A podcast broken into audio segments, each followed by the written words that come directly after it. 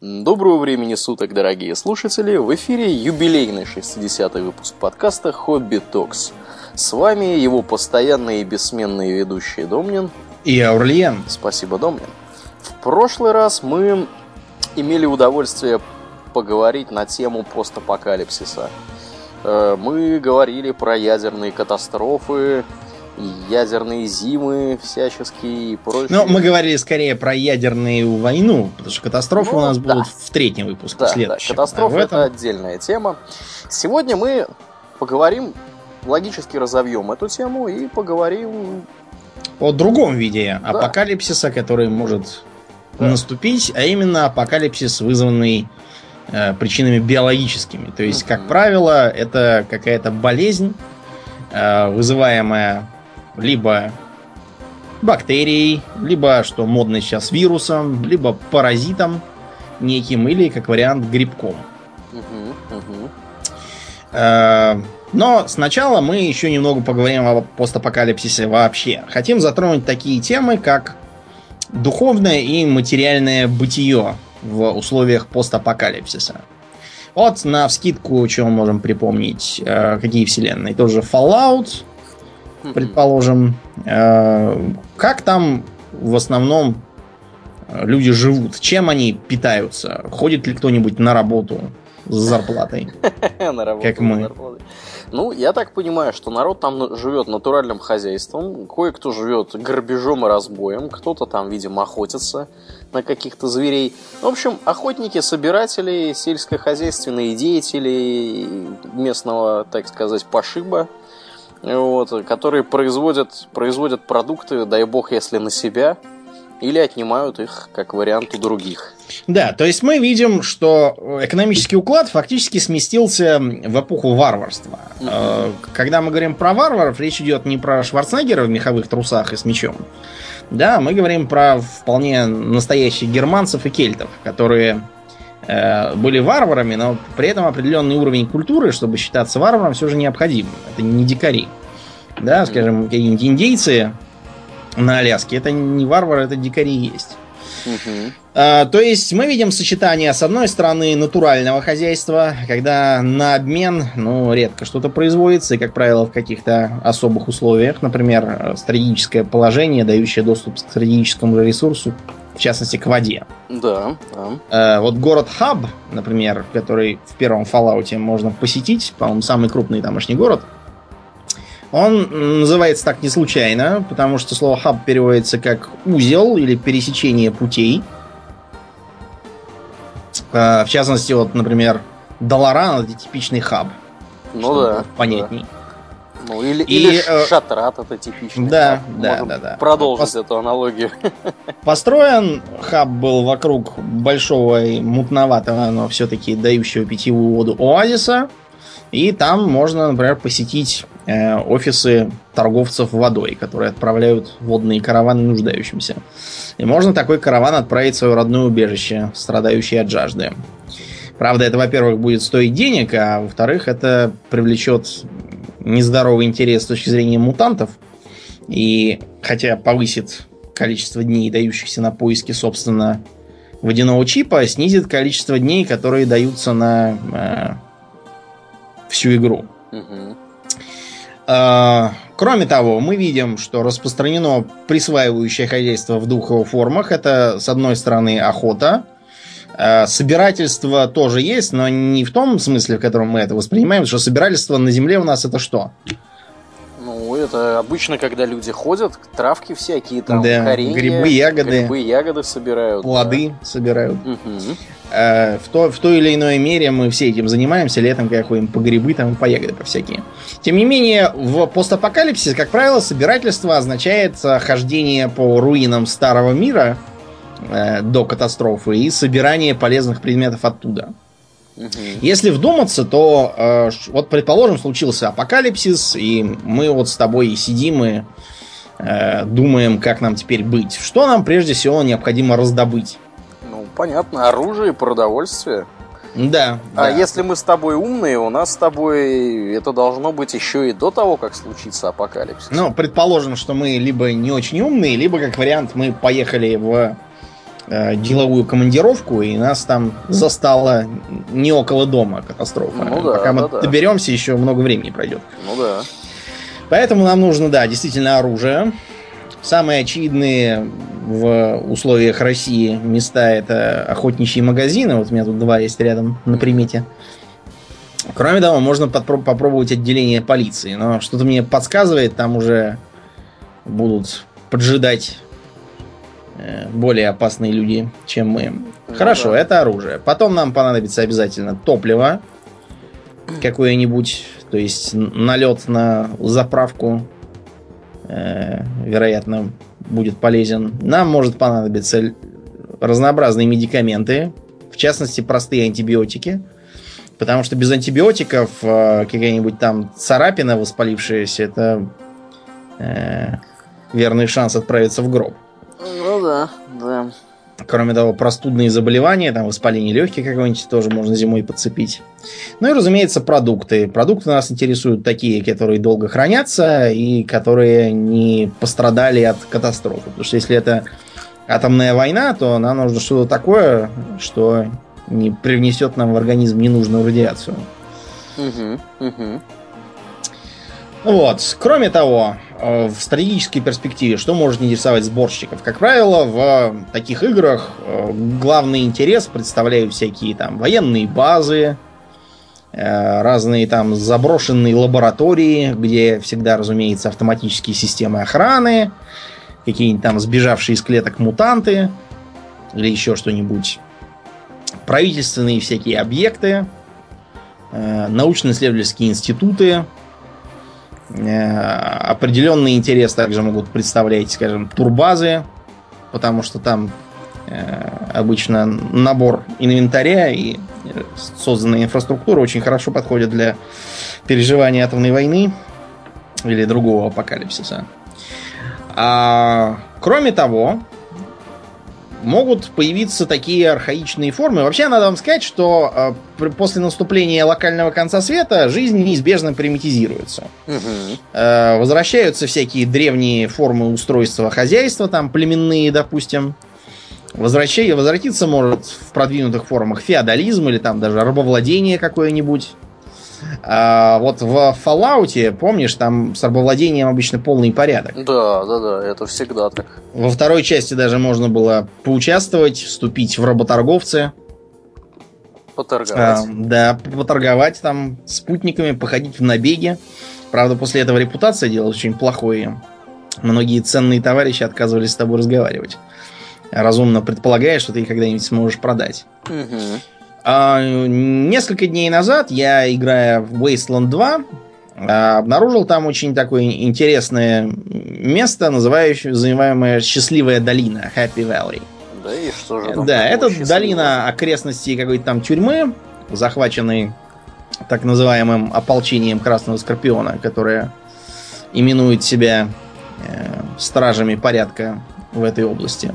И в эту долину призывают перебираться фермеров, чтобы вести там э, хозяйство, платя небольшие налоги. Mm-hmm. Разумеется, все это слишком хорошо, чтобы быть правдой, потому что там тем, кто приходит, тем показывают э, идеально работающую ферму какого-то там Джима Энтворта, или как так его звали. Какая-то странная неанглийская фамилия.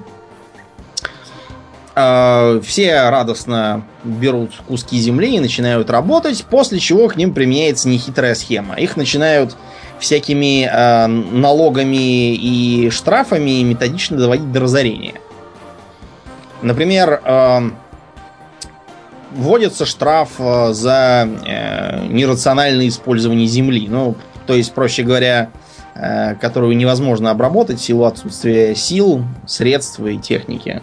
Угу. Потом начинаются всякие там другие штрафы, там, включая, например, штраф за нарушение тишины, который взимается по всякому поводу и настроению.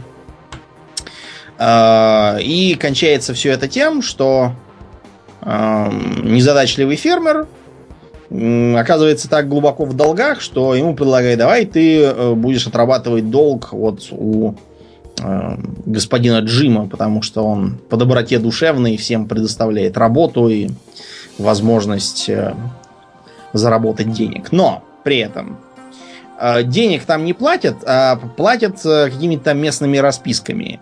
На эти расписки можно закупаться в местных магазинах. То есть больше нигде, разумеется, не принимаются.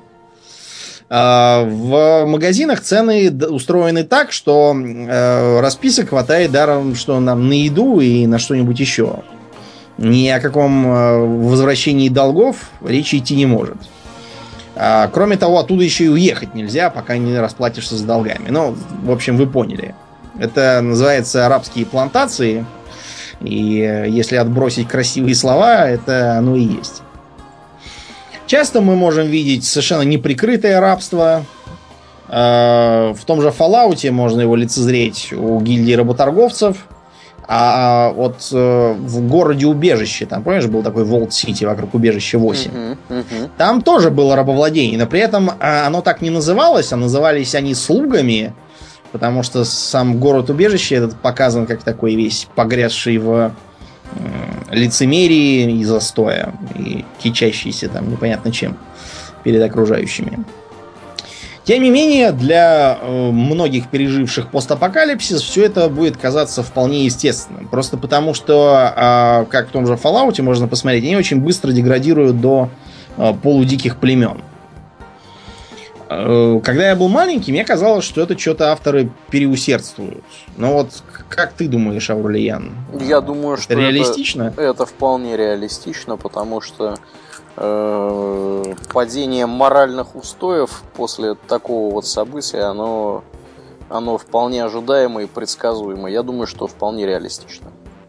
Кроме того, нам не надо далеко ходить. На планете достаточно мест, где с постапокалипсисом полнейший порядок.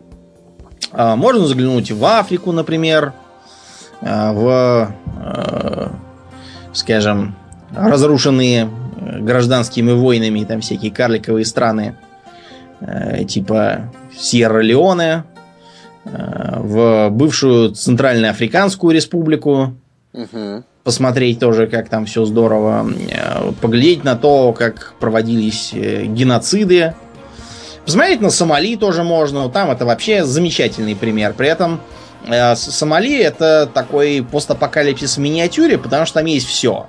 Это и примитизированная жизнь. Это и попытки какие-то организовать нечто вроде современного правительства, которые не выходят за э, границы центра столицы. А дальше это все не действует совершенно. Мы видим кучу разнообразных э, квази-государственных организаций, там какой-то Сомали-Ленд, еще чего-то, э, которые вроде как претендуют на суверенитет над конкретной территорией.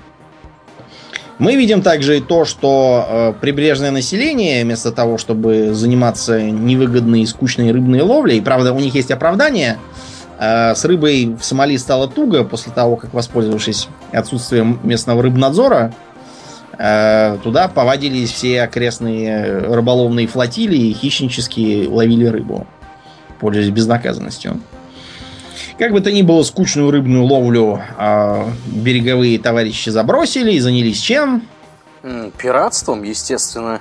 Совершенно верно. Они занялись пиратством, и они будут им заниматься очень долго, потому что, э, перефразируя персонажа Стругацких, совершенно не вижу, почему бы Э, жителям побережья не заниматься пиратством. Да. Потому что, э, с одной стороны, что им делать вместо этого? Ловить рыбу, ну это глупо, по меньшей мере. Э, чем им грозит, допустим, пиратство? Ну да, изредка можно э, получить пулю. Но, э, несмотря на то, что периодически, да, случаются операции э, разные там разных флотов против них. Вот наши тоже не так давно освобождали корабль захваченный Угу. Тем не менее, шансы быть убитым достаточно низкие, потому что достаточно бросить оружие и сдаться. После этого солдаты стрелять, скорее всего, не будут. А дальше будет две, две вещи. Вариант первый. Э, вас доставят к ближайшему суду. Э, ближайший суд находится, например, в Йемене. В Йемене там без затеи отрубают головы и дело с концом. Там с пиратами шутки плохи. А Получается, что в Йемен не повезут, ну, практически никогда. Потому что если это какой-нибудь там западный флот, то а, им это кажется негуманным, а, они могут либо выпустить, либо, как вариант, отвезти куда-нибудь в Голландию и посадить в тюрьму там. А с точки зрения сомалийского пирата, жить в голландской тюрьме значительно лучше, чем э, в сомалийской деревне. Конечно, да. В разы лучше даже. Да, да, да, это точно. Наши, например, обычно не хотят возить с собой, потому что э, это же легко сказать доставить их туда. Как туда доставить? Это надо э, их вязать, сажать в какие-то там камеры. Это, между прочим, военный корабль, а не плавучая тюрьма.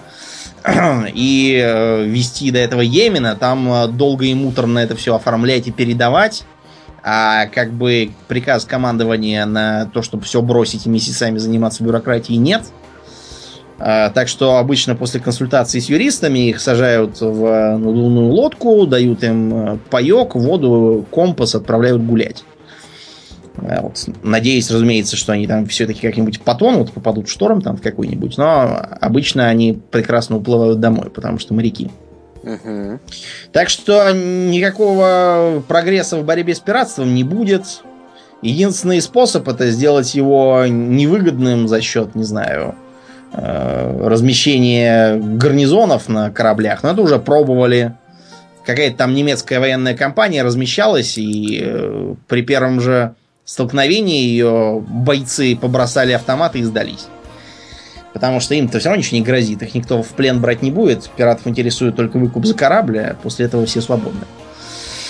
Ну вот, так что Сомали это такой пример вот постапокалипсиса. Еще можно поинтересоваться, например, э, гражданской войной в Таджикистане, как она здорово шла.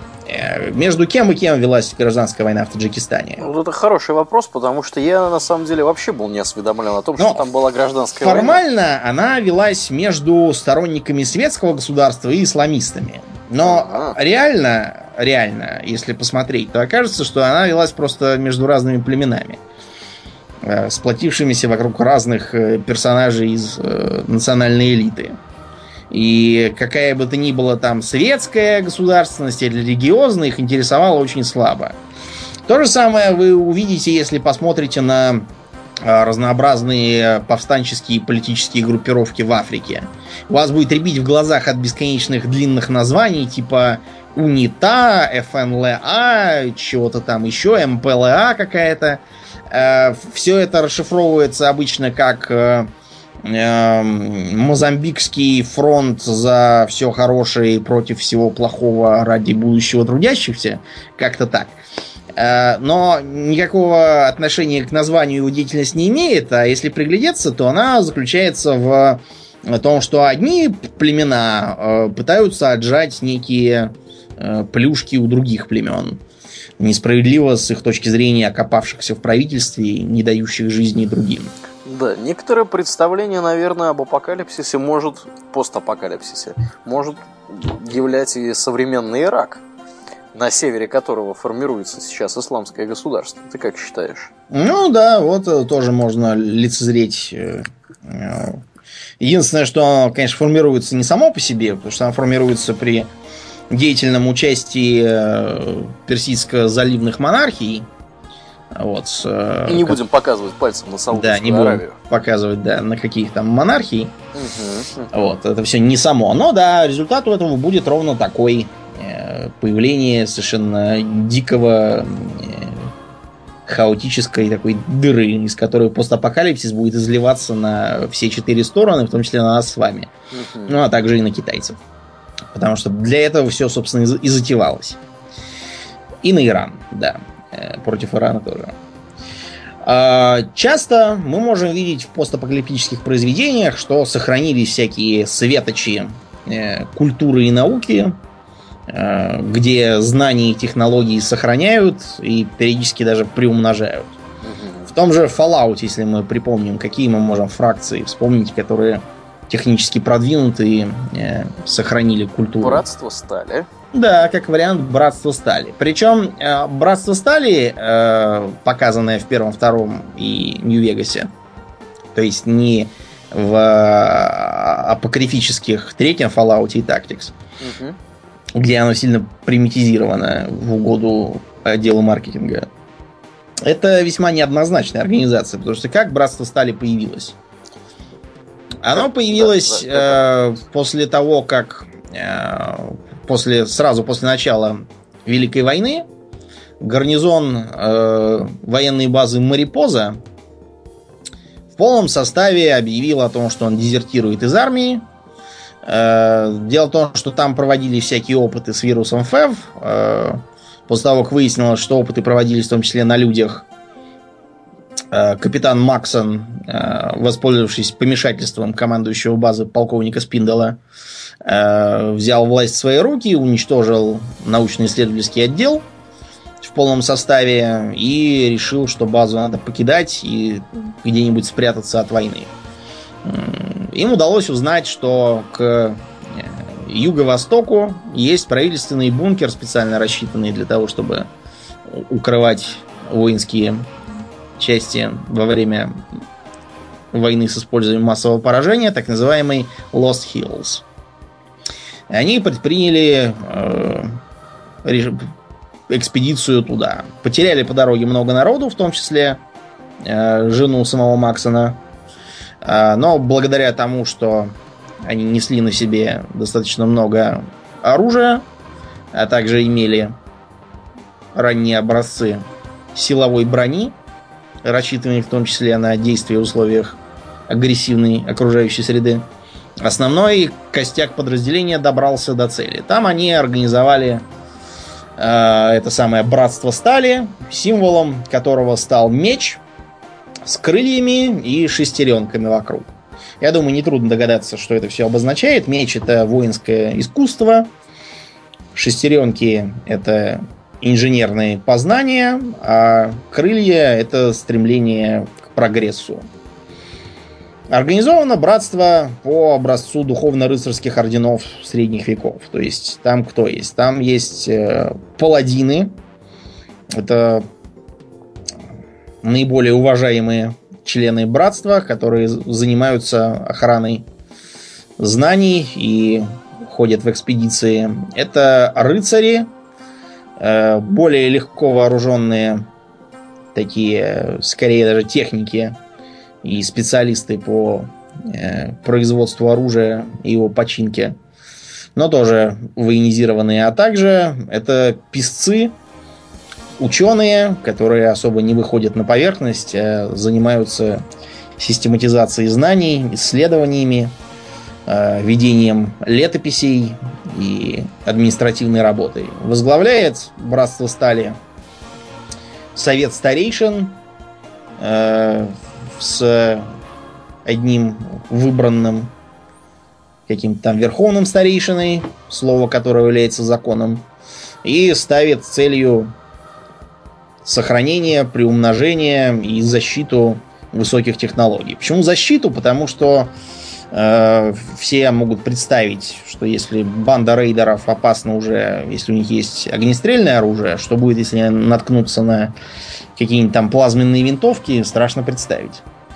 Поэтому братство стали прославилось, э, в том числе печально прославилось, э, агрессивным отношением к всем, кто с их точки зрения неправомерно владеет высокотехнологичным оружием и броней, попытки ее отобрать и утащить с собой.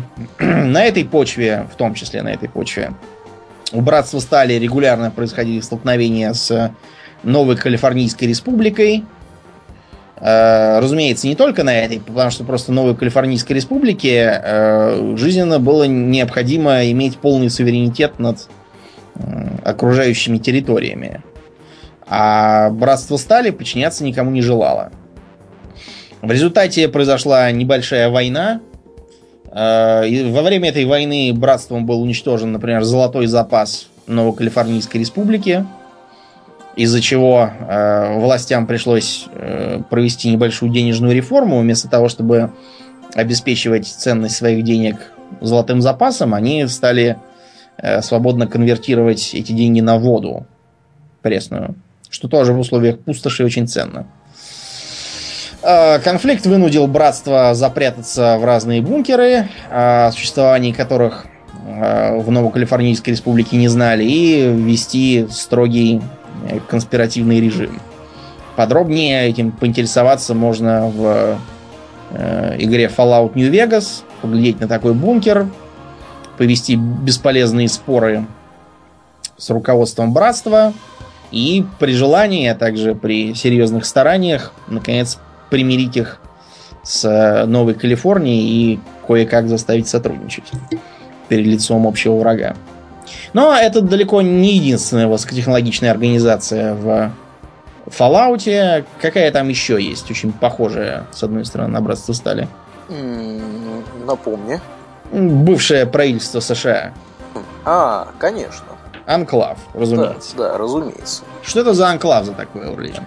Ну, вот такие вот там сидят товарищи. По-моему, они на вертибердах-то летают. Да, да, да. Они сохранили за собой почти все довоенные технологии, изучили еще много новых, поскольку они, в отличие от братства стали, не испытывали никаких проблем, все было спланировано заранее. Правительство США, Сенат, там, Министерство, президент, э, все были эвакуированы на э, секретную платформу нефтяную в Тихом океане, где могли спокойно переждать войну, продолжать вести свои исследования, а также плести коварные замыслы в отношении возвращения своей власти. Да, что само по себе достаточно странно, потому что обычно на, в такого рода ситуациях президент, вице-президент, всякие спикеры парламентов и прочие важные люди не собираются в одном месте. А развозятся по разным бункерам. Да, да. Но, видимо, тут... Э, хотя, с другой стороны, у Анклава-то всяких баз было много. Если принимать за канон третий Fallout, угу. чего лично не делать не хочется, у них там и в Вашингтоне есть бункер. Но да это не так важно. Мне больше интересно то, что э, несмотря на ярко выраженную такую фашистскую натуру Анклава, там почему-то верховодили не военные, а какие-то сугубо штатские товарищи, типа того же президента Дика Ричардсона. Что тоже не особо правдоподобно. Выглядит. Да. Но, правда, Дик Ричардсон-то он э, не случайно э, туда засунут, потому что Дик Ричардсон это пародия на Ричарда Никсона. А-а-а. Даже уже по имени можно. Ну да, да. Видеть, да. Как бы то ни было, Анклаву приходит по сюжету конец, э, и только отдельных его представителей можно лицезреть э, скрывающимися в пустыне Махаве. Впрочем, некоторым удалось бежать и э, влиться в растущие армии НКР, скрыв свое прошлое. Э, кроме этой зловещей организации, можно еще вспомнить последователей Апокалипсиса из того же Fallout. Последователи они не в смысле того, что они очень любят Апокалипсис, а в смысле, что они идут следом за ним и пытаются все починить. Это такая филантропически медицинско-благотворительная организация, немного напоминающая современную армию спасения – Salvation Army. Они пытаются открывать всякие больницы, библиотеки, школы, помогать э, местным правительствам э, вести разумную социальную политику. С ними тоже можно изрядно пообщаться в Нью-Вегасе. Но э, это все э, примеры разнонаправленного, но все же прогрессивного отношения к науке. А вот э, научный регресс и впадение в разные там мракобесные э, формы, оно в Fallout, например, как представлено? Mm, да, ну представлена церковь там была какая-то, уже не помню название. Да, э, дело в том, что э, главный злодей первой части, мастер, в девичестве Ричард Грей, он же Ричард Моро по первой фамилии, натыкается в ходе своих странствий по пустоши на некую церковь судного дня – неудивительно, что глобальная катастрофа, она немедленно вызывает э, к жизни самые странные культы, вокруг которых сплачивается население в попытках как-то объяснить себе, что, собственно, происходит и куда им теперь деваться в этой жизни. А, церковь судного дня проповедовала, что вот э, крах старого мира, его гибель в ядерном огне, это была там кара небесная, типа Содом и Гаморра, и пролил Господь серый огонь, и все там сгорели. А, они поклонялись атомной бомбе, которую им удалось где-то найти. Угу. И э, мастеру не стоило никакого труда втолковать им, что э, он им послан тоже небесами.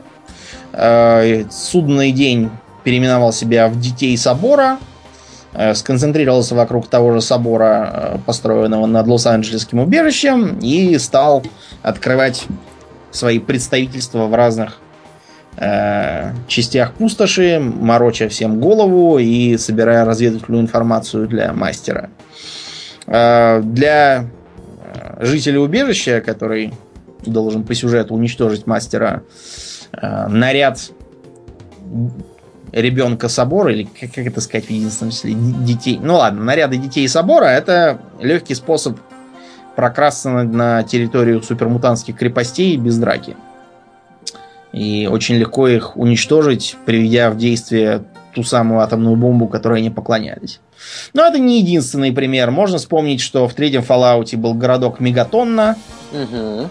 который был построен как раз вокруг э, атомной бомбы, не разорвавшейся, и которой они поклонялись.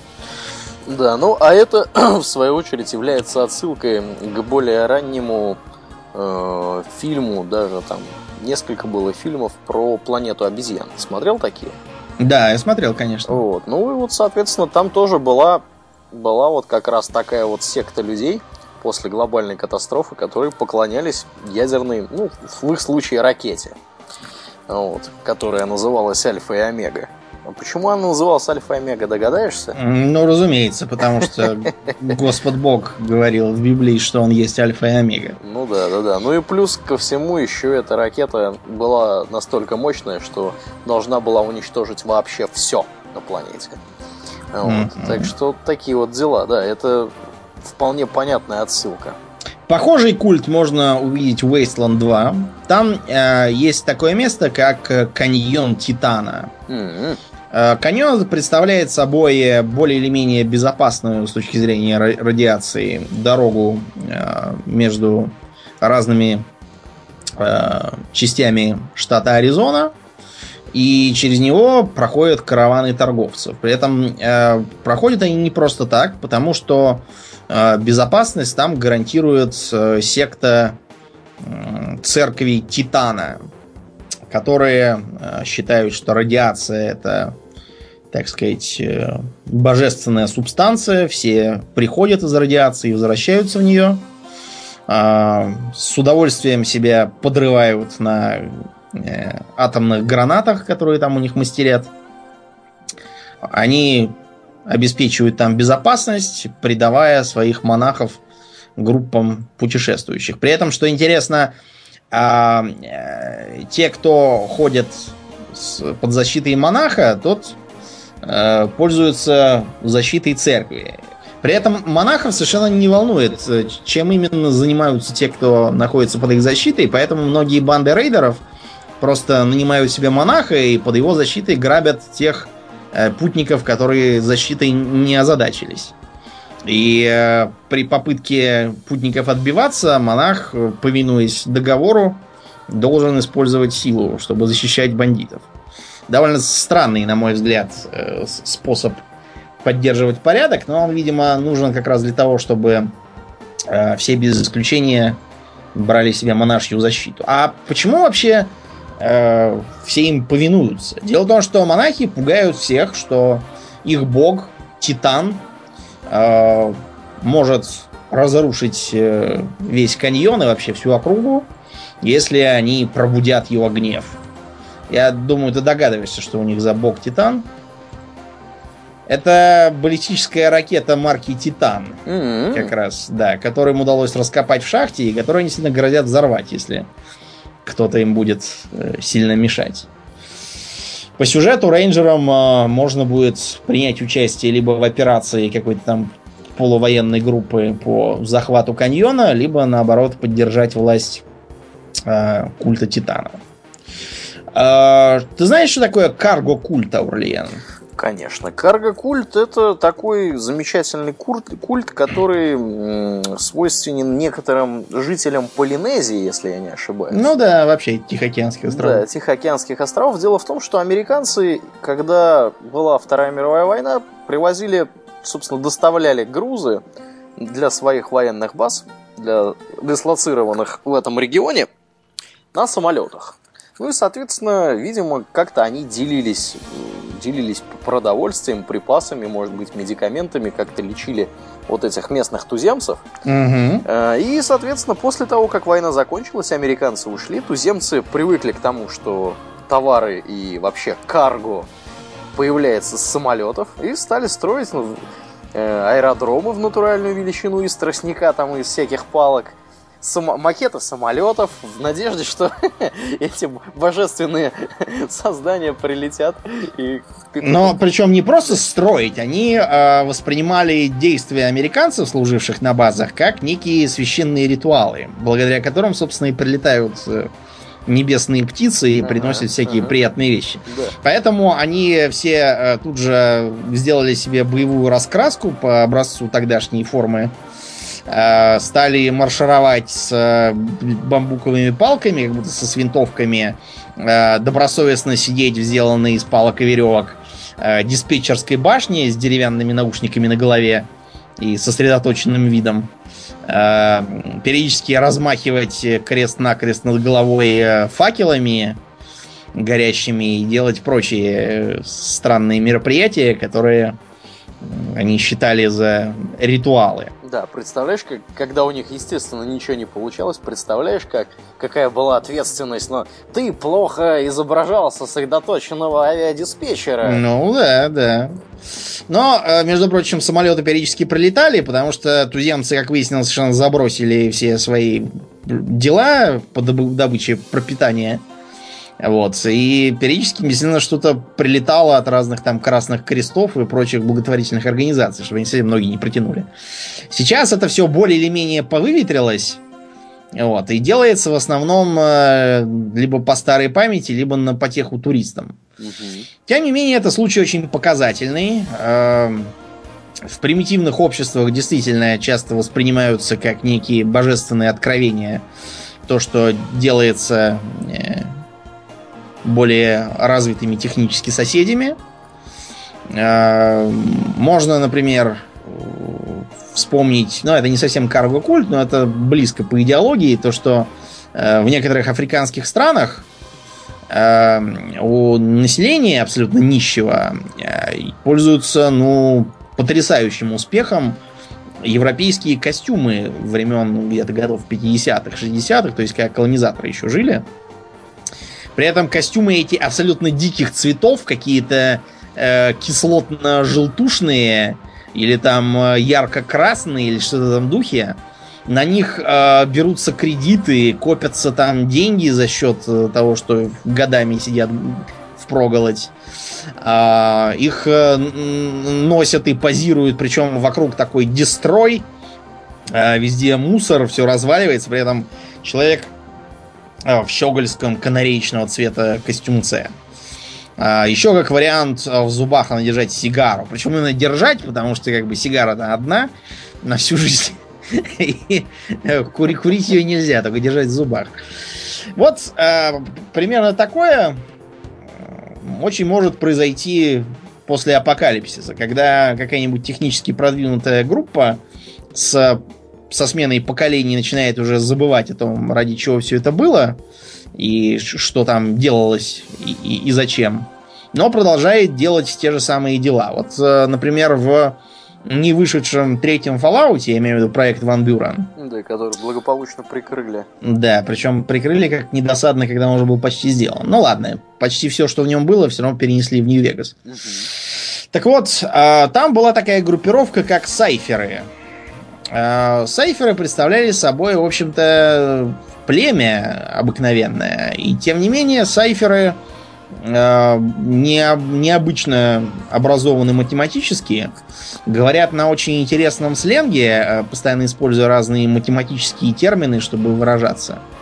Из-за чего их, собственно, называют сайферами. А, и они при этом очень неплохо разбираются, скажем, в печатных платах там электронных, э, в разных там компьютерных терминах и тому подобном. Э, в общем, э, все это потому, что сайферы происходят от группы ученых и военных из Лос-Аламоса, да, где атомный полигон Нью-Мексико uh-huh, был. А, у них были когда-то свои компьютеры с собой, были некоторые там электростанции, работающие на энергии ветра, э, всякие там остатки атомных технологий, медицинские всякие машины, но со временем все это начало разваливаться. Ну, понятно, что это не вечные технологии, тем более в таких трудных условиях. И, видимо, тогда руководство группы приняло решение э, сохранять знания в, просто в памяти э, наскальной живописи, которая изображает э, всякие там схемы интегральные э, и э, обязательно преподавать высшую математику своим детям, хотя это абсолютно бессмысленно в условиях пустоши. Вот такая получилась интересная группа. Еще можно вспомнить э, интересно сложившееся племя из аддона Honest Hearts к Нью-Вегасу. Аддон так называется не случайно, Потому что Honest Hearts это цитата из, э, как раз, по-моему, то ли из Библии, то ли из Писаний мормонов, которые это взяли, в свою очередь, из Библии, э, где говорилось, что только чистые сердцем смогут войти в Царство Небесное. Так вот, там можно посмотреть на э, дикие племена, обитающие в э, каньонах национального парка Зион. И одно из этих племен, Э, сложилось из детей, которые бежали из э, каких-то там научно-исследовательских людоедских институтов сразу после войны. И э, очутились там, в этих каньонах, под защитой спрятавшегося там же, пережившего войну э, пожилого человека, который к тому времени уже сильно обжился в каньонах, сделал несколько Э, жилищ в тамошних пещерах, пережил много разных приключений разной степени приятности. А, и решил заботиться об этих детях, оставлять им всякие записки, э, иногда обращаться к ним из темноты э, с помощью голоса, давать им всякие советы, как выживать, что делать, чего можно есть, чего нельзя, Э, как лучше бороться с разными там болезнями и напастями, как делать себе снаряжение из мусора, какие там звери и растения могут пригодиться в их жизни. А, и со временем это вылилось в такой своеобразный культ со своими племенными табу. Дело в том, что этот выживший не хотел им показываться, потому что а, они, э, как он видел, Э, были психически не вполне стабильные, э, прожив всю жизнь свою короткую в условиях э, людоедской этой лаборатории, не понимая о том, как выглядит внешний мир и все такое. Поэтому он запрещал им подходить к э, пещерам, не только потому, что он там жил, но то и потому еще, что многие из них были старыми там какими-то складами и были заминированы э, и опасны для жизни. И они считали, что он какой-то местный дух, э, называли его э, своим каким-то там отцом духовным. Э, и так они и жили, сложившись со временем в полноценное племя, назвавшее себя Скорби, Sorrows. Э, пока однажды э, их покровитель не почувствовал, что дело его плохо, он уже очень стар, болен и долго не протянет. Он подумывал о том, чтобы открыться своим детям, но потом решил, что у них от этого случится культурный шок, и это может им повредить. Поэтому он оставил им последнее послание, где говорил, что он э, больше не будет с ними связываться, но он все равно где-то рядом, чтобы они не боялись, жили так, как он их научил. Вот, и э, старались сохранить себя в условиях постъядерной пустоши. После чего отправился куда-то на холм и там помер. Можно увидеть его скелет и э, забрать его винтовку. Она все еще работает. Племя с тех пор, считая действительно, что это такой бог, э, не ходит никогда в пещеры, рисует вокруг них всякие там картинки, которые э, пытаются показать, что будет с теми, кто нарушает запрет. Вот. Э, и постоянно пересказывает своим потомкам наставления э, своего тогдашнего друга. Ну, а теперь, я думаю, стоит поговорить о втором виде апокалипсисов, не ядерном, угу. а связанном с причинами наше... биологическими, с да. нашествием не обязательно именно с нашествием, да. Это может быть и обыкновенный вирус, который просто убивает. А какие болезни приходят в голову, когда мы а, вспоминаем о возможности конца человечества перед лицом некой заразы. Да, назовем ее пандемией, скажем. Да. Что мы из прошлого можем вспомнить? Из прошлого приходит на ум э, чума. Разумеется, чума. Которая косила изрядное количество народу многократно в Европе. Я думаю, что, наверное, и не только в Европе, может быть. Далеко не только в Европе. Это бывало и в Египте, и где хочешь. Но да, для Европы как таковой чума была не не то чтобы свойственно, но ее обычно завозили с востока, из более жарких э, стран. Как передается чума? Чума передает? Обычно. Я, честно говоря, не особо осведомлен, как она передается. Ну, как правило, ее переносят блохи, э, которые кусают чумных крыс, после чего кусают людей, живущих в грязи, и разносят эту чуму. Есть еще легочная форма чумы, которая прекрасно распространяется воздушно-капельным путем. А, бубонная чума, бывают там некоторые разные виды еще. В общем, бубонная чума, как наиболее запомнившаяся, выглядит как э, общее ухудшение самочувствия, появление так называемых бубонов, э, то есть припухлых, э, потемневших от прилива крови мест. Вот. И потом, разумеется, жар, общее отравление организма, и человек отдает концы. Угу. Человек сгорал там моментально, Э, заразность была очень большой, потому что все жили в Европе скученно.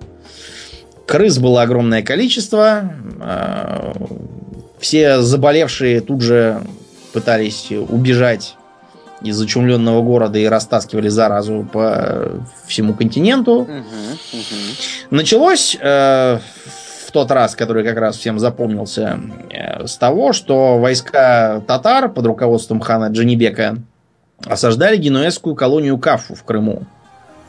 А, в попытке как-то обратить свирепствовавшую среди них чуму из э, неприятностей в преимущество, Джимек приказал э, перебрасывать чумные трупы через стены города с помощью метательных орудий.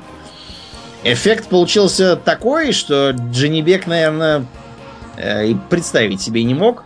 Потому что генуэзцы побежали домой, оттуда растащили болезнь по всему материку. Тем не менее, сейчас опасность чумы считается очень низкой. Почему, Аурлиен?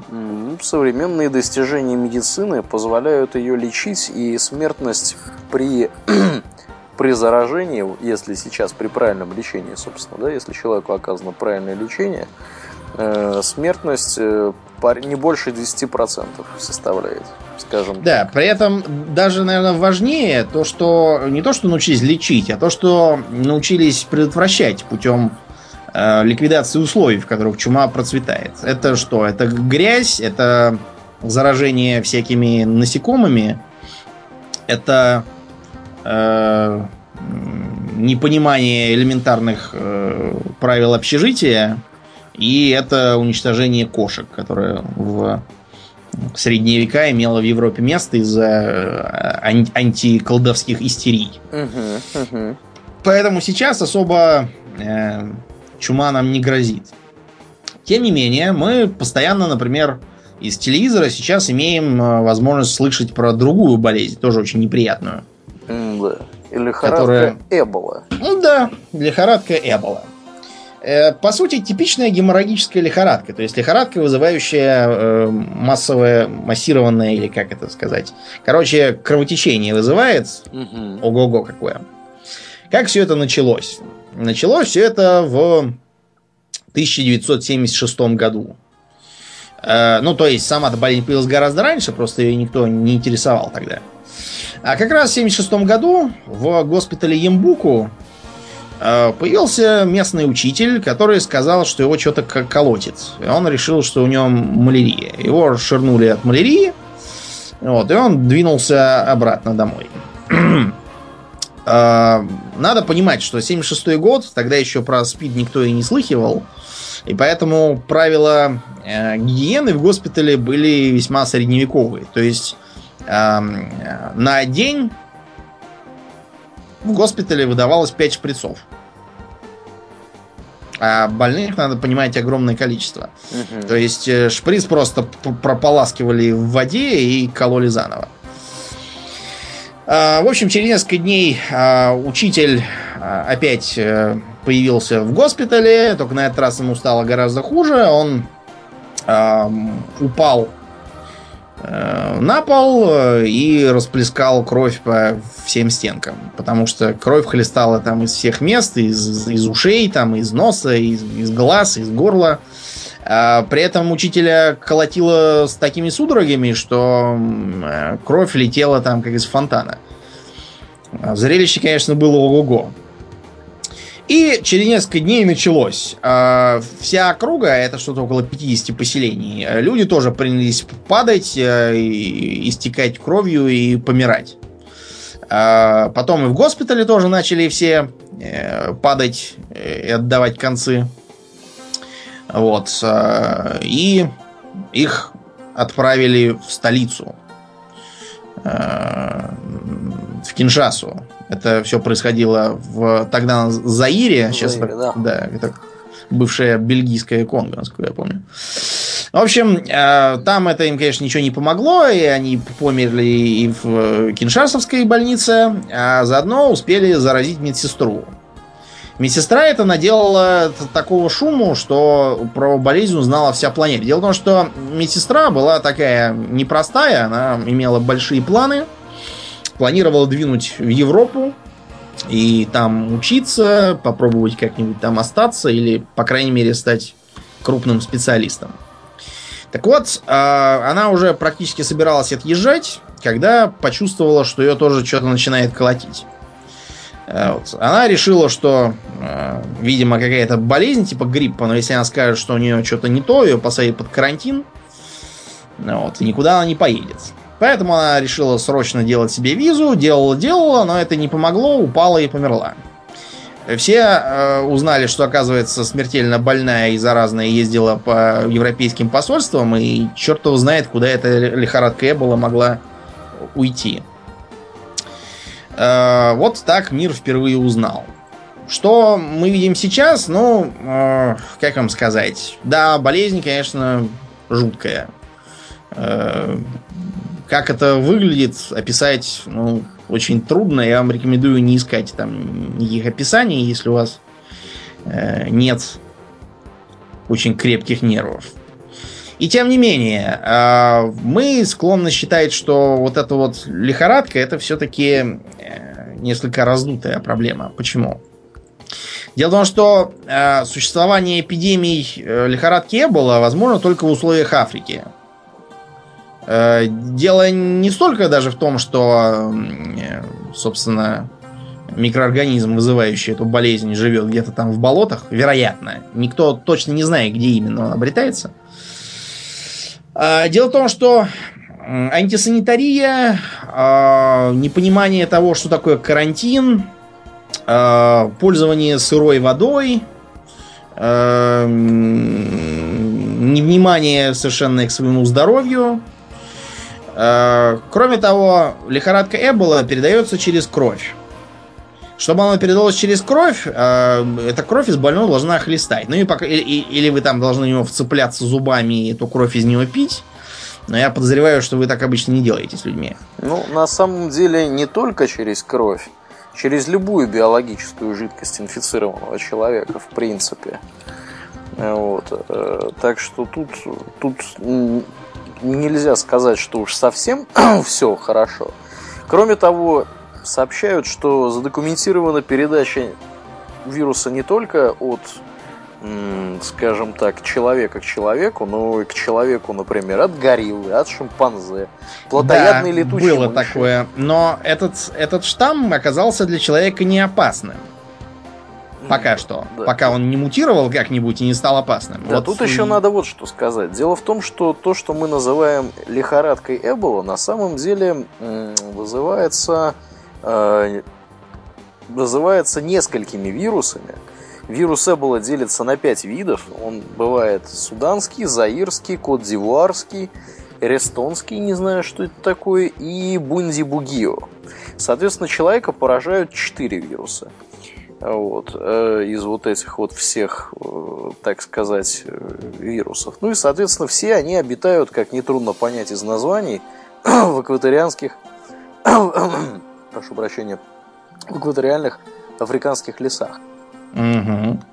О, так что, да, да, да. с лихорадкой Эбола мы вас призываем пока не впадать в панику. Да, но тем но... не менее паника, паника, панику может вызвать то, что э, в зависимости от того, какой конкретно вирус э, спровоцировал заболевание, э, летальность может составлять от 25% до 90%.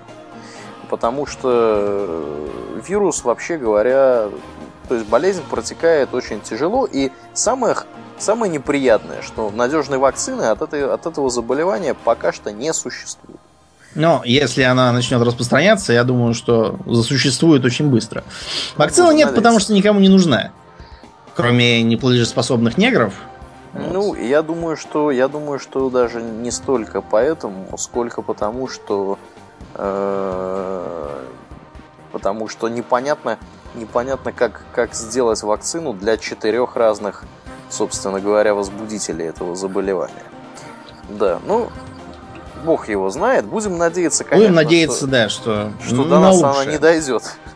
Кроме того, будем надеяться, что с нами не случится и терминальная стадия бактериального апокалипсиса, которая не просто убивает людей, а что она делает? Зомби делает? Да, превращает их в зомби. Давайте немножко поговорим про зомби-апокалипсисы. Так. А, я думаю, практически все из нас э, смотрели или играли, или там читали. Или э, слышали. Да, или как-нибудь там еще употребляли художественные произведения, посвященные зомби-апокалипсису. На скидку что мы можем припомнить? сериал про зомби был, ходячие да, мертвецы. Да, Walking Dead и игра одноименная по нему же. Угу. Можем э, игр тоже много вспомнить. Это и прославленный Left 4 Dead в обеих частях. Это и State of Decay, кстати, на удивление оказался приятной игрушкой. Угу. Это и Dead Island, вот сейчас вторую часть его делают, которая будет какой-то там другой. Но он такой был тоже занятный, хотя и не, не то чтобы очень мне понравился. Кооператив там был интересный. Да. Так вот, э, что такое зомби-апокалипсис? Давайте выработаем небольшое определение. Это э, существование э, некой причины, которая делает распространение зомби пандемичным. Как правило, это причина микроорганизм, которые распространяют сами зомби, делающиеся агрессивными, э, кусачими. и, и норовящими сожрать ваши мозги. Да. Ну да. или, по а. крайней мере, покусать вас. Какие обычно наукообразные объяснения делаются для существования таких зомби? Что это может быть? Вирус какой-нибудь. Да, это может быть вирус, например, такой, как в 28 э, дней спустя, где это был э, вирус бешенства такой, который э, очень легко передавался, сразу же вызывал да. форму бешенства, при этом э, такую форму, которая не приводила к смерти. Потому что обычное бешенство, оно очень быстро убивает э, больное существо, угу. если ему не ввести пастеровскую прививку сделать. Да. А скажи мне, пожалуйста, вот не помнишь в знаменитой серии художественных фильмов «Обитель зла» там ведь тоже был, по-моему, вирус, да? Да, там был вирус. Кстати, э, джентльмены, э, как называется в оригинале эта франшиза? Э, Resident Evil.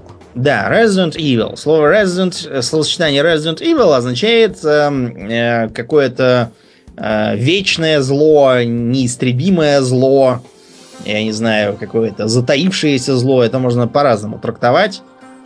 Единственное, как это нельзя трактовать, это обитель зла. Там нет никакой обители.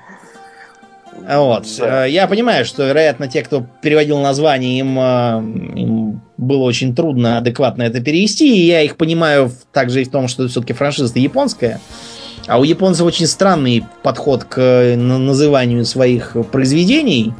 Иногда он звучит прикольно для западного уха. Можно, например, вспомнить серию Metal Gear Solid и его ответвлений. А иногда звучит, ну, вот, например, преснопамятный Ghost in the Shell и его плохой перевод на русский язык «Призрак в доспехах». Да, да. А, он в оригинале, знаешь, как называется? Как? э, по-моему, мобильный э, боевой отряд одушевленных механизмов. Ага, ну что, собственно, достаточно самоописывающее название. Да, но я боюсь, если мы так будем называть э, художественные произведения, то э, не знаю, мне это больше вызывает ассоциации с организационно-штатной структурой какого-то министерства или там ведомства. Вот там в документах, да, такое вот может быть написано. Называть так э, комиксы и фильмы все остальное. на Западе достаточно странно, да. да. Так вот, в Resident Evil действительно фигурирует вирус. Ну, на самом деле, в серии игр там не только вирус, там еще какие-то паразиты были, но давайте на фильмах остановимся, не будем влезать в эту паутину из игр. Uh-huh. Там был такой вирус Т, а также некоторые другие вирусы, которые вызывали... С одной стороны, они убивали, да. Но, с другой стороны, мертвец отказывался лежать смирно, как ему это полагается. Вот. И начинал э, ходить, э, бросаться на других, кусаться, пытаться их съесть. Вот. Такое поведение объяснялось тем, что вирус брал под контроль тело и базовые инстинкты продолжали работать. Да. Хотя тело фактически было мертво. А скажи-ка, Домнин, бывает ли вообще в природе такое, чтобы вирус брал что-то под контроль? Под контроль какой-то организм? Ну, насчет вирусов я не знаю, но вот насчет паразитов я тебе точно могу сказать, что могут брать под контроль. А вирусы могут? Да, я вот, я вот где-то сейчас вот не вижу. Читал я что-то про, помнишь? Мне кажется, ты тоже тоже должен это знать. Э, про то ли про грипп, то ли про что-то, что умеет брать под контроль муравьев. А, это кардицепс, это грибок. Грибок, да. Во, точно. Берет под контроль далеко не только э, муравьев, угу. вот, разных других насекомых. Э, муравей, попавший под действие гриба, он действительно бежит куда-то, э, куда ему, по идее, не надо бежать. Э, и забирается повыше на какую-нибудь там травинку, листочек, и вцепляется там зубами и когтями в эту травинку, э, дожидаясь своего неизбежного конца. После этого из него прорастает плодовое тело гриба. Надо вам сказать, что вообще все, что мы обычно называем грибом, по сути, является его э, плодовым телом. А сам-то гриб это что? Это мицелий, то есть грибница. Есть еще э, разные другие варианты грибов, которые действуют похожим образом. Например, был такой грибок эмпуза, про который я впервые читал в замечательной советской книжке «Приключения Карика и Вали» гражданина Яна Ларри. Так вот, э, книжка эта, по ней еще даже какой-то фильм был в Советском Союзе снят, повествует о каких-то двух братьях и сестре, а также профессоре биологии, которые выпивают уменьшительную там какую-то жидкость, вот, э, и попадают, соответственно, в микромир, то есть к насекомым. Э, там они подвергаются нашествию мух, но профессору удается добыть споры гриба эмпузы и разложить их вокруг их укрытия. Э, споры эти при приближении мухи, причем, что интересно, не э, любой, а только той, на которую рассчитан конкретный конкретный гриб, то есть на виды. Вот, э, мух рассчитана. После этого муха некоторое время ведет себя нормально, а после чего начинает шататься, как пьяная, э, забредает у некоторых видов, правда, не, загреба, не забредает, а прямо помирает, но у многих отправляется в места скопления своих э, сородичей, где падает, и из нее прорастает плодовое тело, которое опять же распыляет споры и продолжает продолжает э, свое черное дело. Эмпузу пытались использовать э, при борьбе с мухами в тех местах, где они не нужны, но, по-моему, что-то там застопорилось. А теперь попробуйте представить, что есть нечто такое, только работающее на людей. Да, да. Что, да. в принципе, вообще говоря, не, не такая уж в природе и редкость. Я вот просто здесь открыл статью, сейчас тебе скину ее. Э, в общем-то, после, после того, как я с этой статьей ознакомился, мне представить стало гораздо легче. Оказывается, в природе существует немало паразитных э, всяческих существ, которые живут э, за, за счет зомбирования более других существ. Ну, я припоминаю, что я знал, например, про эту самую улитку, которая э, поражается э, какими-то паразитами, которые внедряются ей в рожки.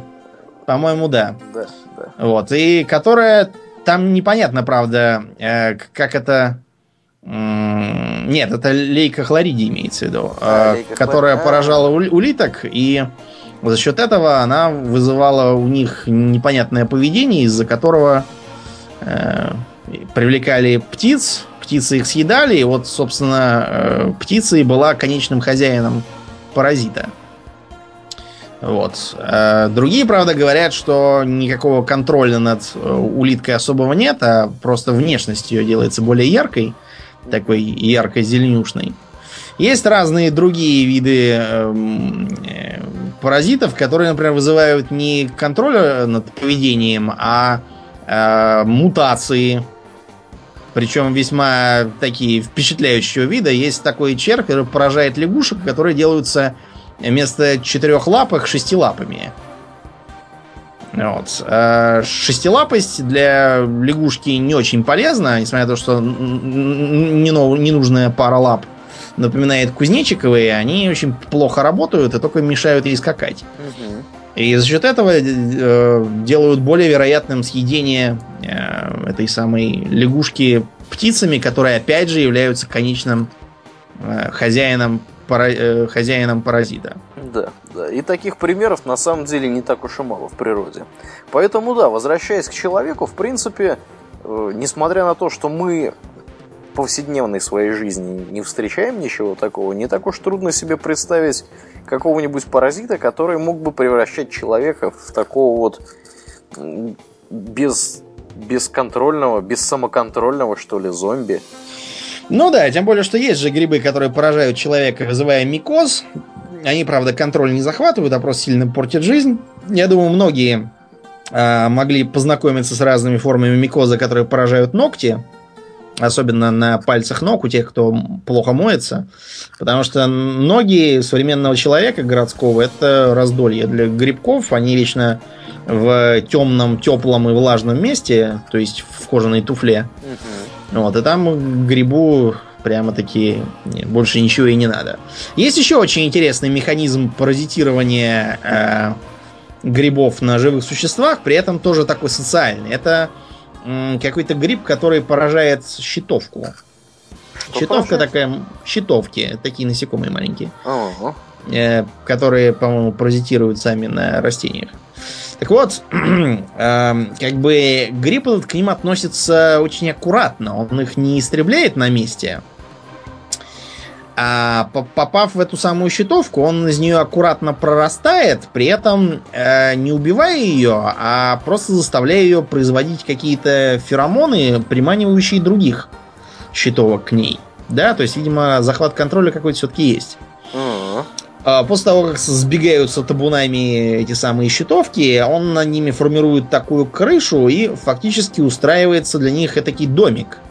Ивана как? И там щитовки живут э, в э, безопасности, их не может смыть дождем, который для них опасен, э, их не могут сожрать какие-нибудь там хищники. А, при этом они в большинстве своем свободны от заражения гриба. Но со временем гриб из них отбирает некоторых на съедение и поражает их спорами, которые тоже к нему прирастают. Э, при этом остальные щитовки в основном себя чувствуют прекрасно. Ну, то есть он их как бы разводит на, э, на мясо, как, как, как, как, э, как мы разводим всяких свиней. А, у грибницы при этом есть еще всякие другие доселе не изучавшиеся особенности. Например, какой-то там ученый проводил опыты над тем, есть ли у грибницы память. Он заставлял грибницу проходить э, лабиринты к кусочку сахара. Иван, и как? Ну, как мышей обычно, вот так же он грибницу. И чего? Что получилось? интересно, грибница, во-первых, гораздо быстрее и лучше справилась, э, в отличие от мышей. А во-вторых, когда ее пересадили в другой э, лабиринт, она его запомнила и, э, во-первых, одной, так сказать, э, ветвью двинула прямо туда, не сворачивая никуда. А во-вторых, другой ветвью просто по потолку поползла напрямик и добралась до сахара еще быстрее, плюнув на правила. Так что э, представить, до каких там могут грибы деволюционировать высот, мы не решаемся. Я, честно говоря, не очень понял, как грибница смогла обогнать мышь. Как-то, видимо, смогла. Из твоего описания это звучит как бы... Но она обогнала не в смысле не по скорости перемещения, да, а по скорости прохождения лабиринтов. Достаточно сложных. Э, я ладно, я, я все равно не понял тебя, попробую потом поискать. Ну да, я тебе потом, потом дам почитать. Да, да, да. С другой стороны, мы вас можем утешить в отче. Дело в том, что паразитический образ жизни, он не подразумевает особого самосовершенствования. Он, наоборот, обычно вызывает дальнейшую эволюцию в сторону примитивизации. Да, да. Поскольку если ты живешь за счет других, то зачем тебе нужно отращивать мозги, становиться умнее? Это тебе излишне и только вредит. Так что будем молиться, что все эти паразиты как-то нас э, избегут. Потому что жить под контролем грибов, вроде как в э, прогремевшей игре The Last of Us, где как раз зомби-апокалипсис случился после грибной эпидемии, угу. мне что-то не очень хочется.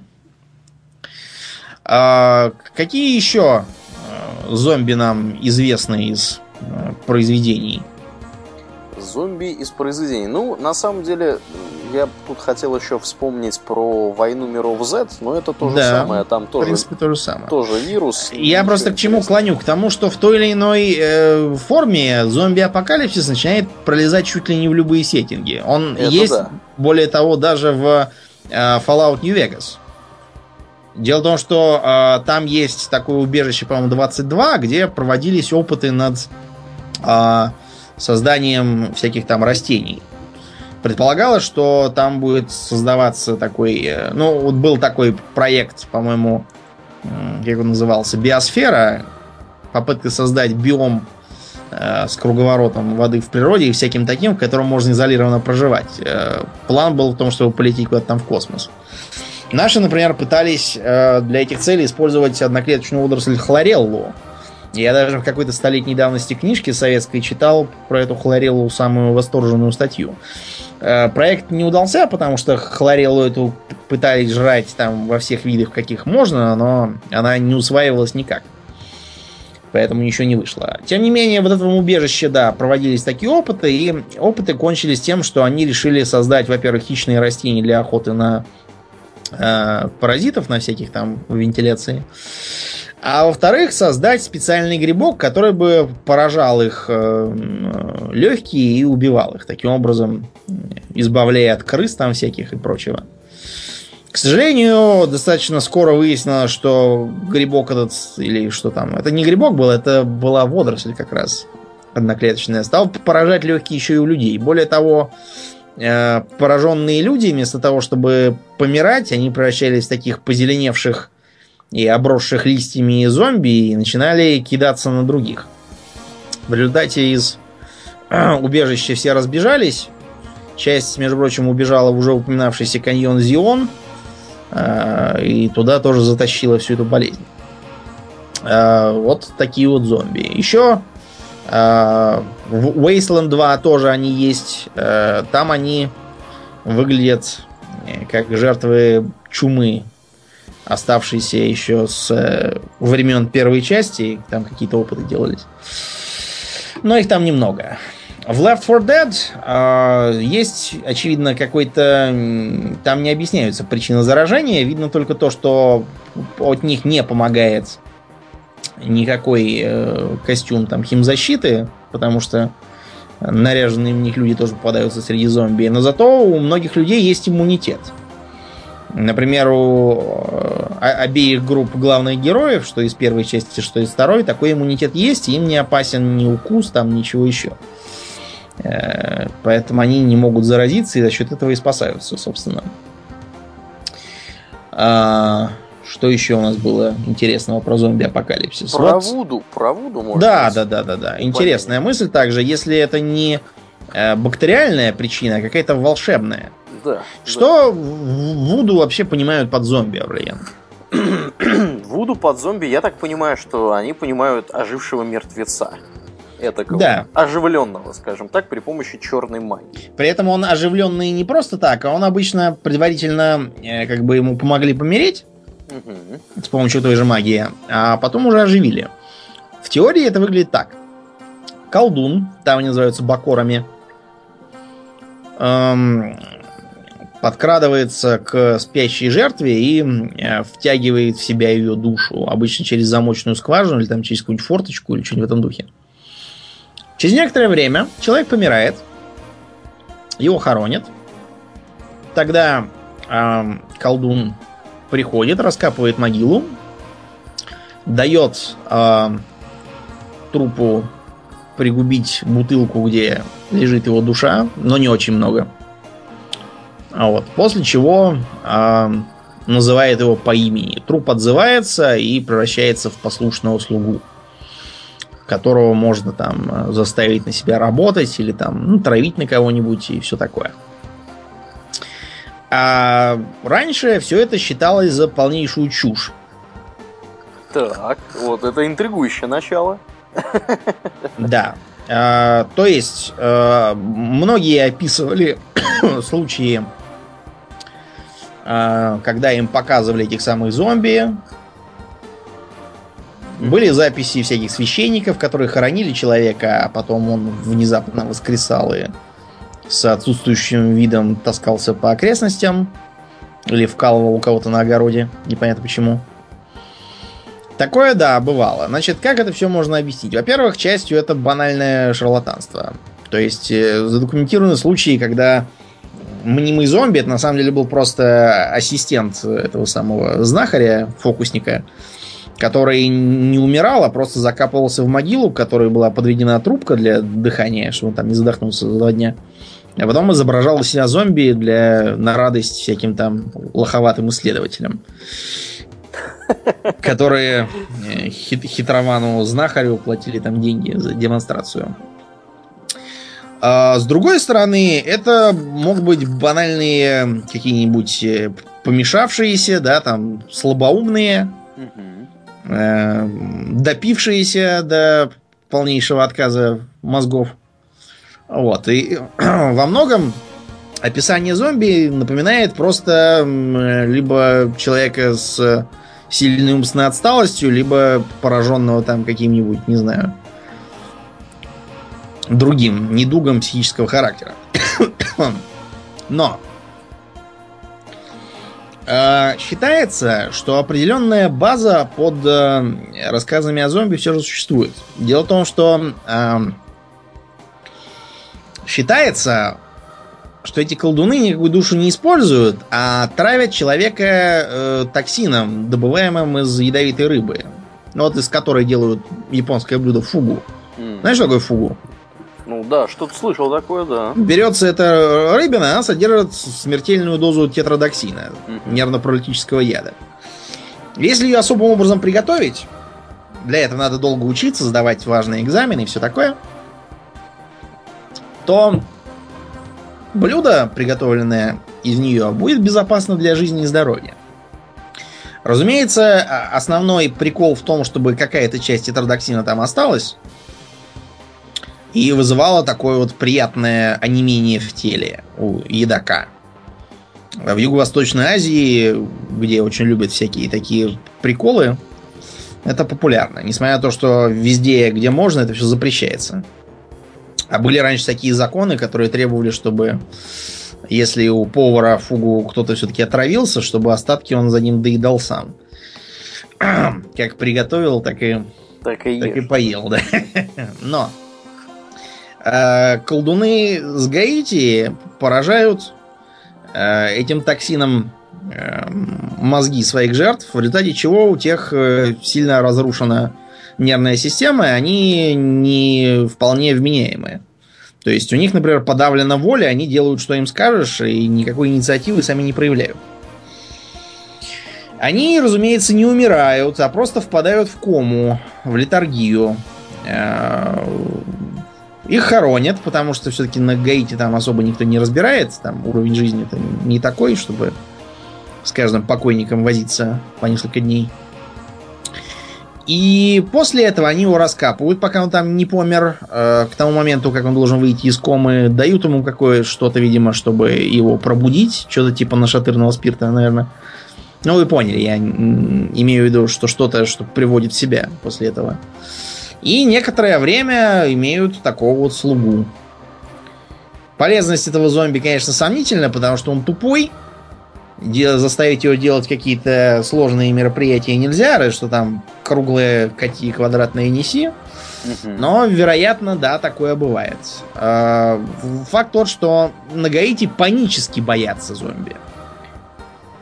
Панически. То есть, э, например, э, если есть хоть какие-то деньги у семьи, они стараются бетонировать могилу. Чтобы не вылез. Да, чтобы не вылез. А, или как вариант, перед тем, как похоронить, допустим, э, вбивают там в грудь, ну, не кол, конечно, а просто нож. Вот, то есть, чтобы, чтобы точно уж э, не встал больше. Угу. Если денег нет, а как бы обезопасить хочется, хоронит в своем саду, чтобы его нельзя было утащить. Или хоронят около какой-нибудь там оживленной магистрали, где постоянно ездят и особо не покопаешься. То есть люди относятся крайне серьезно к этому делу, и очевидно тут вопрос не столько в темноте и мракобесии, сколько, вероятно, в том, что действительно этот трюк с тетродоксином работает. Неизвестно, кстати, сколько способен прожить такой зомби. Потому что, разумеется, никаких научных экспериментов не ставилось. Угу. Но я думаю, что, может быть, когда-нибудь мы об этом и, и узнаем. Э, факт тот, что ни в какую магию мы не верим с Аурлиеном, а считаем, что всему есть научное объяснение. Да, естественно. Естественно. А, ну, несмотря на то, что в магию мы ни в какую не верим, у всему есть научное объявление, э, объяснение, да. э, в зомби верят американская военщина. Да. В чем это выражается, кстати, Аурлиен? Выражается это в очень, в очень простой форме Э, дело в том, что американская военщина не так давно проводила специальные учения против зомби, как противодействовать зомби в случае зомби-апокалипсиса.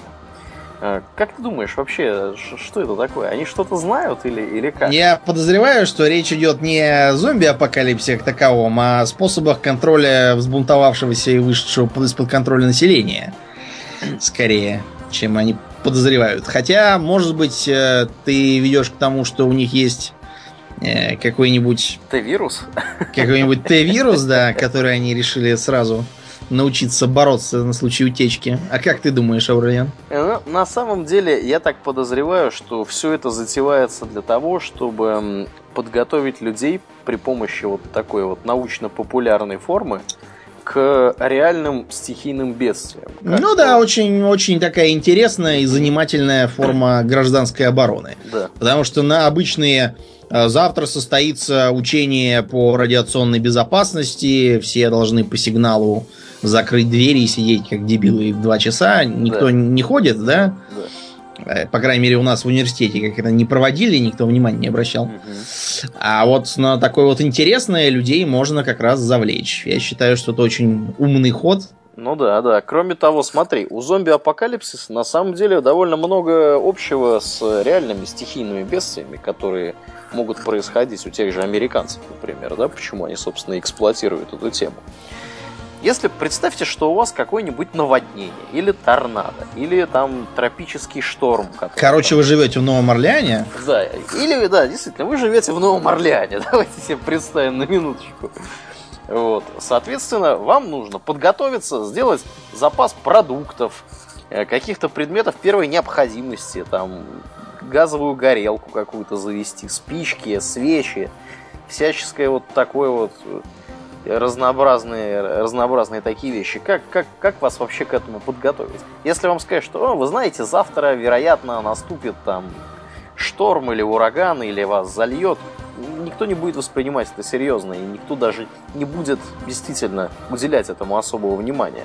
Потому что, ну, что такое, может зальет, а может не зальет. А вот если, если речь идет о зомби, все таки о, зомби, прикольно, давайте действительно сделаем аварийный запас еды, там, или еще чего-нибудь такого. Ну и, соответственно, да, можно вполне себе под эту дудку не только провести какие-нибудь там учения по эвакуации или еще чего-нибудь, ну и заставить людей делать, э, делать реальные какие-то вещи для подготовки к реальным стихийным бедствиям. Да. Да. Вот такие интересные находки э, в Америке производятся. Угу, угу. Э, у нас, есть, да, как есть у нас думаешь, еще такое... что-нибудь? Есть у нас еще что-нибудь добавить вообще? Ну, пожалуй, пожалуй, нет. Э, достаточно уже сказано. Да, да, да. У нас, к сожалению, такого э, я, честно говоря, нигде не видел, кроме кроме всяких флешмобов, когда люди наряжаются. Но на самом деле у нас есть э, многие товарищи, которые как бы любят всякий сталкинг, да, так называемый индустриальный туризм. Так. Вот, которые там любят полазить по всяким там старым военным базам и заводам, и в, в, под эту дудку тоже занимаются фактически гражданской обороной. То есть учатся, как там первую помощь оказывать, как защищаться от всяких газов, всякие респираторы, противогазы и тому подобное. Так что у нас это на, на уровне такого самодеятельного туризма устроено. Mm-hmm. Пока что нас от зомби-апокалипсисов предохранять не спешат. Да, да, да. Ну, будем надеяться, что мы... Это нам не понадобится. Не доживем до зомби-апокалипсиса, до следующего. Да, э, я думаю, что на этом мы будем закругляться. Закругляться, да. В следующий раз мы продолжим, э, ну, вернее, мы завершим наш разговор о постапокалипсисе, поговорив еще про разные э, интересные находки из типичного произведения. Угу. А также поговорим про такие интересные варианты постапокалипсиса, которые вызваны техногенной катастрофой. И э, под эту дудку поговорим, во-первых, о известной катастрофе в Чернобыле, а во-вторых, о некоторых других подобных, например, о катастрофе в Бхапале. Угу, угу. Тоже с, очень интересная вещь, заодно вас научим, как, как действовать в, результат, в условиях, скажем, химического заражения местности.